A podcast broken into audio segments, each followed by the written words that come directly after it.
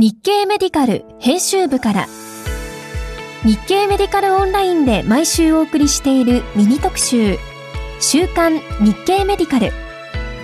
この番組では担当記者を中心に取材や執筆時の裏話など編集部員の生の声をお届けします。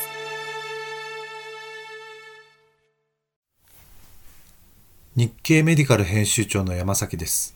3連休どのようにお過ごしでしょうか？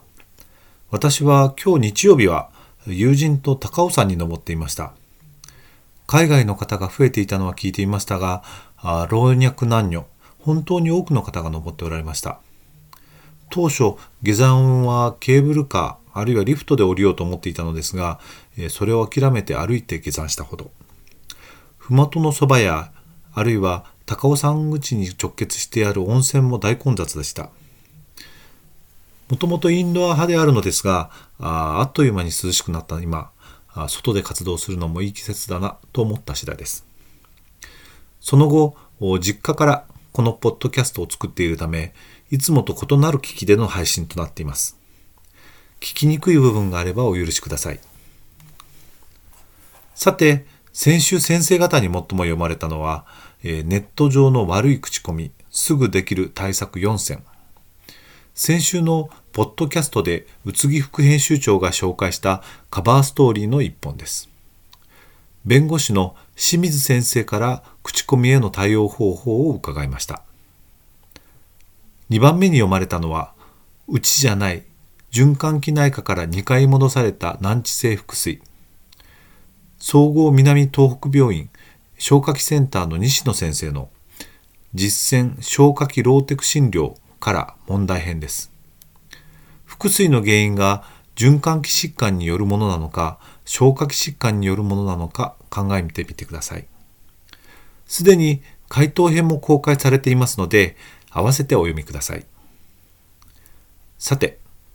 今週のカバーストーリーは自殺について、診察室で見える自殺の兆候などについて、服部明記者が解説します。お願いします。はい、じゃあよろしくお願いします。よろしくお願いします。はい。今回、えーと、自殺予防について書いてもらったんだけれど、なんで自殺予防このタイミングで。まあそもそも、まあ、コロナ禍に入って、うん、で女性の、まあ、若い女性の自殺が増えたというのはかなり、まあ、ショッキングなニュースとしてあります。まあ、そのタイミングと、まあ、偶然といいますか、令和4年のタイミングで診療報酬が改定されまして、まあ、それで、えー、自殺に対して取り組みをしていこうと、もっとかかりつけ医とかの参加も促して、えーまあ、孤独とか孤立によって精神的な不調をきたしている人を拾い上げて自殺者を減らしましょうと、まあ、そういった取り組みといいますか方向性が示されました。でただそこから約1年1年半ほど経ちまして、あまりその診療報酬とかの算定数も伸びていないと、使われてない、実際そういった問題もありまして、まあ、そこはなぜなぜなのかなというところで今回記事の方で実際に切り込んでいったというところです。うん、えっと、でも自殺者数は、まあ、コロナで少し、えー、と増えたとは言っても基本は、えー、2000年代よりはかなり減ってるんだよね。そうですね。当時大体年間約3万人ぐらいで高止まりしていたのが、まあ、約10年ほど前から、まあ、減少していて、まあ、それでも2万人ほど、まあ、やはり高い水準ではあるとは言えます。これ何が何が効いててずっと2000年から減ってきてた？それについては、政府の方で自殺予防大綱と、まあ、自殺者を減らしましょうというところが実際に政策として始まりまして、その取り組みによって、まあ、徐々に減ってきていると言われています。なるほどね。で、えっとまあ、今回の本題なんだけれどもお、まあ、診療報酬がついた、えっと、いわゆるかかりつけ医の先生たちでも自殺予防を自殺予防ができるということだと思うんだけれど、えー、どういう点に注意していけばいいんだろう、まあ、そもそもこの自殺をしようとする人たちというのは、うん、自殺をする前にまあ、かかりつけ医に一度かかっている、まあ、何割かはかかっていると言われております、ただ、まあ、そこで見過ごされてしまって自殺にをきっとに至ると、まあ、そういったステップがございます、なのでそういった患者さんが来る時、まあ、どういった点に注目すればいいかというと、まあ、まずは、えー、身体的な疾患が疑われているにもかかわらず適切な検査とか治療をしても改善がしない時、まあ、その背景にうつ病とか精神疾患があると考えてもいいということです。えっと、じゃあかかりつけ医を、えー、っと自殺の前に受診しているというのは何らかの身体的な症状が出てるということ？はい、まあ、それの一つとして不眠、うん、あとは頭痛や何かしら元気が少し出ない疲労があるといった、うん、まあ、そういった症状ですね。うん。なるほどね。でもそういうふうな患者さんって精神科を受診してくださいって言っても多分、えー、素直に「うん」って言わないような気がするんだけどどうだろう？はい。なのでやはりプライマリーケアの先生もそこでじゃああなたはもう精神科に行こうかと言っても、見放されたと思う人もいるので、ここで適切な治療をしてきたけれども改善をしない、なので一度、まあ、精神科の方にお願いをしてそちらでも見てもらいましょう、ただ私は見放すのではなくて、これから何か不調があったら私のところにも来ていいですよ、ですから頑張りましょうと、まあ、そういった決してあなたを放り投げてるわけではないですよと、まあ、そういった安心感を与えるということも大事だと。そうすると、まあ、不眠であるとか頭痛なんかを訴えてきた患者さんを、えっと、初診時にいきなりあちょっとこれ怪しいなっていうんで精神科に送るというよりは何度か見てからの方がいい。そこについてはやはり医師自身が自分で対処できるか、うん、まあ、そういったある意味力量といいますか、うん、それが備わってるかに限ると思います、実際にはまあ自分で対処できるとなれば、実際、えー、しばらく対処していっていいと思いますが、そこに少し自信がないなという方は今回の診療報酬の制度を使って精神科に紹介をするというのが良いかなと。なるほどね。一方でその不眠であるとか頭痛であるとかあ治療に反応しないからといって、えー、精神科に送るっていうとちょっと拙速かなというような気もするんだけれど、えー、そこで患者さんをスクリーニングするような仕組みっていうのは何かないだろうか？そうですね。そこでは、えー、例えば PHQ9 とか、うん、そういった、えー症状とかをまあスクリーニング、うん、あるいは重症度というのをスクリーニングするようなシートがございますので、まあ、それを使ってチェックをしていくというのが、まあ、一つの方法かなと思います、うん、えそのシートっていうのは結構答えるの大変？そうでもない？いえそれはえーと、患者の自己記入式のものもございますので、うん、まあ、全く大変なものではないです、どれぐらい何問ぐらいのもの？大体10問程度ですね。じゃあ、えーと、おかしいなと思ったらあそういうふうなスクリーニングのシートをチェックしてもらって、まあえーと、ある程度こう値が高くなったら精神科を相談精神科に転送する紹介するというような形。そこについては、えー、例えば厚労省の方から何点以上で送ってくださいという、うん、そのラインというのは示されていません、うんうん、ですのでまあ怪しいなと思思えば実際に紹介しても良いというのがまあ正直なところです、ね、なる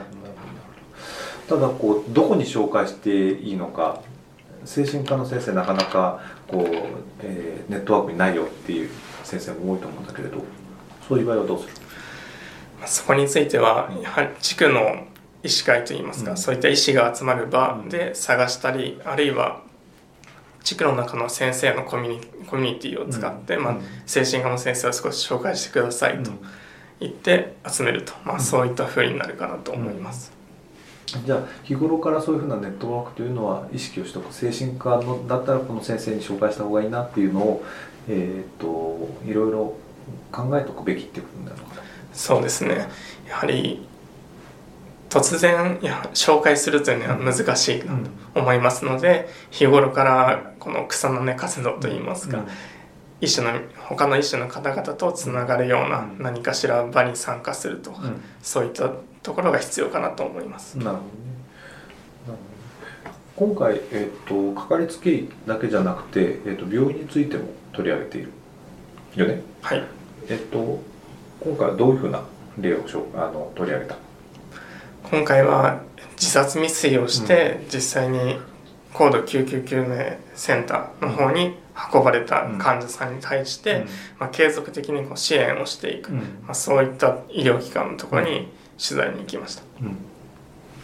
どうだった？実際それで、えーと、患者さんは、えーと、自殺未遂の患者さんはあ2度目3度目というのは防ぐことができている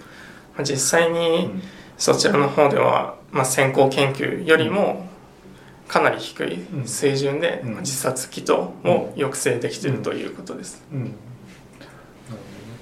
今回取材で、えー、と実際それをやあのカンファレンスをやってる場とかっていうのは見たんだっけ？はい実際に見学させてもらいました。どんな感じだった？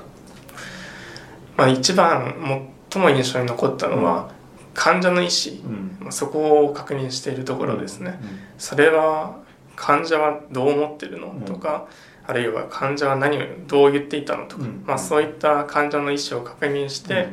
ある意味医療機関が主導し、まあ、先導していないか、そういったところを確認しているという印象はあります。これ広まったらいいなと思った。なかなか難しいと思った。正直なところ、えー、そのケアマネージャーのこのを雇う雇える数といいますか、うん、そういった人数のところにもかなり制限があったり、うん、まあ、医療機関によって難しいところがあるのかなというのは正直なところです。うん。あと,、えーと、冒頭今回、えー、連携精神科と連携することに対して、えー、診療報酬の点数がついているという話があったんだけれど、えー、なんで、えー、この点数 3, 3点が伸びないんだろう？取るのが難しい、うん、そこについては、うん取るのは正直そこまで難しくないなと思いました、うん、ただ一つの問題はその算定するために要件研修を受けなければならないと、うん、ただその要件研修の数、まあ、回数が限られていたり、あるいは開催の場所が限られていたり、どういうところでやってる？例えばこれまでですと、まあ、一つはオンラインもございます、ただオンラインでもこの参加人数は少し限られていたり、開催の回数も限られています。あとは実施の、えー、場所で言いますと、例えば宮城県仙台市の方で、この間、えー、先日行われていたところに参加させていただいたり、あとは北海道ですね、北海道とかがございますね。えっ、ー、と各県庁所在地でやってるぐらいのイメージ。それともブロックごとに1箇所ぐらいのイメージ。それがまあほとんど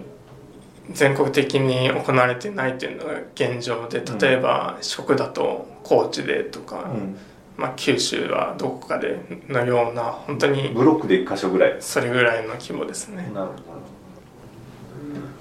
ど。なんでそれは広まらない？条件研修そこについては、まあ、私たちがまあ、私が取材で感じているのは、うん、開催側の、えー、人数が不足している、うん、まあ、そこなのかなと考えています。えっと、開催しているのは、えっと、精神科の先生。これは、えー、厚労省の方では3つ定めら、定めています。まあ、そのうち、えー、1つ、えー、がねなんて言えばいいんだろうな。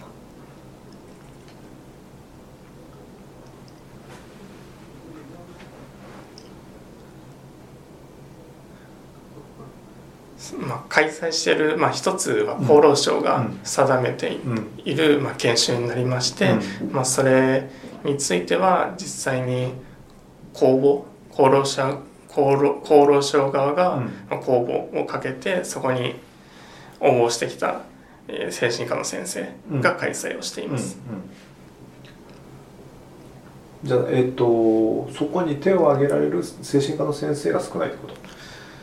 実際に公募の数、うん、まあ、開催できる開催といいますか、うんうん、この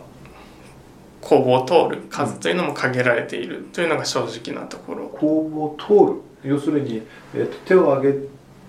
た先生が多くてもその先生全てにお願いしてるわけではないということ、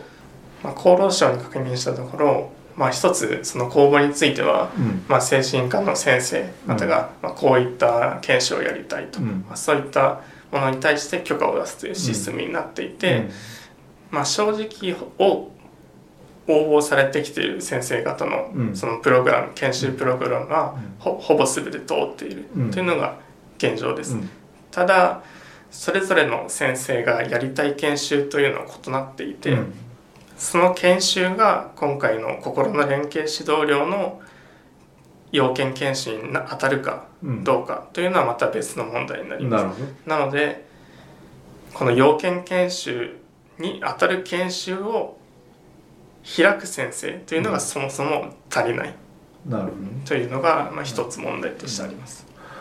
なんでだったらね？厚労省で、えー、学会とこう連携して 4K 研修を、まあ、年に何回やるとかって決めちゃえばいいのにね。そうですね、うん、まあ、そこについては、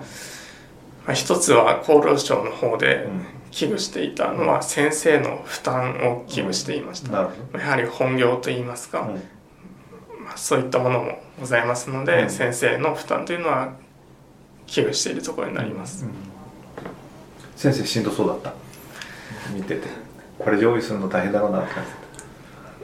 じやはり現地にいろんなところで開催するとなると、まあ、現地に行くのも大変だろうなというのもありました、まあ、実際に抱えているのはこの案件だけではないですし、別のプロジェクトとかもあるので、まあ、これだけに集中できるわけではないというのが現状ですから難しいだろうなと思ってます。なるほどはい。あと,、えーと、さっき救急病院のところで、えーと、ケアマネっていう話あったけどケアマネではなくてケースマネージャー。はい。だね。はい。はい。ということで羽鳥君どうもありがとうございました。ありがとうございました。さて今週はその他に明日10日にフリージャーナリストの萩氏による、えー、フィリップスの CPAP の健康障害の話を11日には今年春まで連載していただいていた岸見一郎先生と編集を担当していた安藤亮記者。日経ブックプラス編集部の櫻井さんとでお話ししていただいたものを掲載する予定です。今週も日経メディカルをよろしくお願いいたします。